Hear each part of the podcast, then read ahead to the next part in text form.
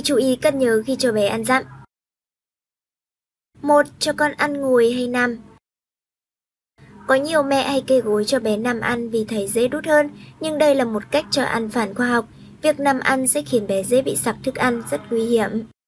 Vòi nhĩ, vòi thông giữa tai và vòng mũi họng của bé ngắn, rộng lại nằm ngang nên khi bị sặc, thức ăn lỏng có khả năng bị đẩy vào tai giữa, gây viêm tai giữa.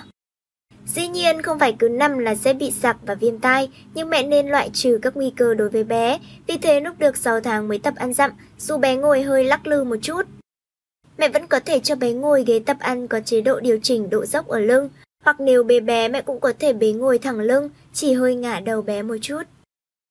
hai. Bắt đầu ăn dặm cho con ăn bột ngọt hay bột mặn. Điều này không có nguyên tắc tuyệt đối, tuy nhiên vị ngọt sẽ quen thuộc với bé hơn là vị mặn, nên có thể tập ăn với cháo sữa, khoai lang, chuối, xoài, nghiền nhuyễn bé sẽ hợp tác hơn. Vị mặn ở đây có nghĩa là vị của thịt, trứng, cá, tôm, rau xanh, chứ không phải của mắm, muối, bột nêm, vì các gia vị này chưa nên cho vào thức ăn của bé dưới một tuổi. ba. Có nên cho ăn mì chính và các loại hạt nêm.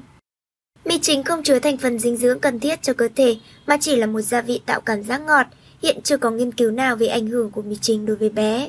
Nhưng nếu dùng lâu và nhiều có thể khiến bé bị nghiện mì chính, phụ thuộc vào loại gia vị này mà không cảm nhận được vị ngọt tự nhiên của các thực phẩm. Dễ từ chối các thức ăn có mùi vị khác, vị giác của trẻ thời kỳ ăn dặm đang hình thành nên mẹ cần thận trọng khi nêm nếm gia vị vào đồ ăn của bé. Hiện tại hạt nêm đang thay thế mì chính trong các gia đình vì quảng cáo gây cảm tưởng rằng hạt nêm chiết xuất từ thịt than, xương ống, rong biển nên hơn mì chính. Kỳ thực trong hạt nêm có khoảng ba mươi phần trăm là mì chính và một số chất điều vị siêu ngọt, cộng với bột sắn, bột bắp, muối, đường, còn thành phần chiết xuất từ xương thịt thì siêu ít và không chắc có đúng là chiết xuất từ xương thịt hay không. Vì thế không thể nói bột nêm lành hơn mì chính, thậm chí khiến mẹ nhầm tưởng về giá trị dinh dưỡng của hạt nêm khi nấu bột nấu cháo cho bé, chỉ bỏ mỗi hạt nêm vì nghĩ trong đó có chất rồi, điều này hoàn toàn sai lầm. Tốt nhất mẹ không nên nêm cả mì chính và hạt nêm cho đồ ăn của bé. bốn. Có nên cho con ăn thêm đường. Cũng như muối, nhu cầu đường của các bé dưới một tuổi thường được bổ sung thông qua các thực phẩm hàng ngày, vì vậy cho đường vào thức ăn của bé là không cần thiết. Tuy nhiên, nếu trong thời gian mới ăn dặm, bé thích bột ngọt thì mẹ cũng có thể chế biến hợp lý, như nấu súp bí đỏ với trứng, thêm dầu ăn và chút đường. Nhưng không nên cho bé ăn đường thường xuyên, có thể hình thành thói quen ăn nhiều đồ ngọt của bé sau này. Hơn nữa, đồ ăn nhiều đường cũng ảnh hưởng đến những chiếc răng sữa của bé. năm. Các thức ăn dễ gây dị ứng cho con khi mới tập ăn dặm. Dị ứng thức ăn là một phản ứng không bình thường với thức ăn do hệ miễn dịch của cơ thể gây ra. Trẻ em đặc biệt với các trẻ dưới ba tuổi dễ bị dị ứng với thức ăn do hệ miễn dịch và đường ruột còn non yếu, tính thấm của niêm mạc đường tiêu hóa cao. Bé bị dị ứng các biểu hiện dị ứng sau khi ăn từ ba mươi phút đến vài giờ với các triệu chứng nhẹ như đau bụng, nôn, nổi mẩn đỏ, ngứa khắp người, nóng ran, tiêu chảy hoặc nặng hơn như là khó thở, thở rít, trụy mạch, tụt huyết áp. Một số trường hợp nặng, dị ứng thức ăn có thể gây kịch phát cơn hen phế quản hoặc sốc phản vệ dẫn đến tử vong. Các món ăn có thể gây dị ứng với trẻ gồm hải sản, tôm, cua, ngao, sò hoặc một số loại có hàm lượng thủy ngân cao như cá thu, cá ngừ, lươn, cá trích, long trắng trứng, lạc, đặc biệt với các bé bị hen suyễn, lúa mì, sữa bò, thực phẩm chua như dâu tây, cà chua vị có hàm lượng axit cao. sáu. Có nên thường xuyên cho con ăn các loại bột dinh dưỡng đóng hộp. Hiện có nhiều nhà sản xuất cung cấp thức ăn đóng lọ dùng sẵn cho em bé để mẹ đỡ vất vả với cuộc sống bận rộn. Tuy nhiên, thức ăn đóng lọ được chế biến công nghiệp mùi vị không thơm ngon như đồ tươi và thường chứa chất bảo quản không có lợi cho dạ dày của bé.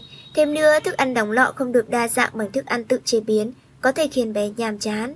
Vậy nên, thỉnh thoảng mẹ có thể thay đổi thức ăn dạng lọ cho bé nhưng không nên dùng thường xuyên. Hãy tự nấu cho bé để làm quen với nhiều loại thức ăn và những mùi vị tươi ngon. bảy. Vì sao mẹ không nên ép con ăn?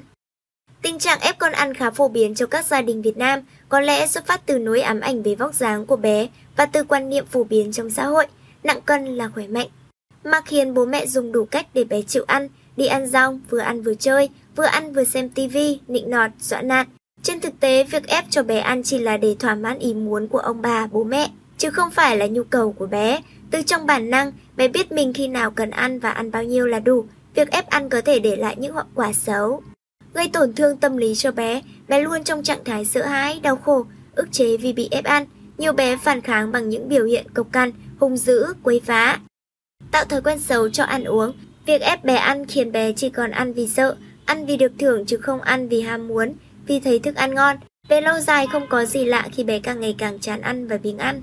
Gây nguy cơ béo phì và lồng ruột cao, bé bị ép ăn sẽ có nguy cơ béo phì ba mươi mốt phẩy bốn phần trăm so với các bé khác. Kéo theo đó là nguy cơ về các bệnh tiểu đường, tim mạch, cao huyết áp, gút khi bé trưởng thành. Những bé bụ bẫm bị ép ăn nhiều khiến nhu động ruột phải hoạt động nhiều cũng có nguy cơ bị lồng ruột cao.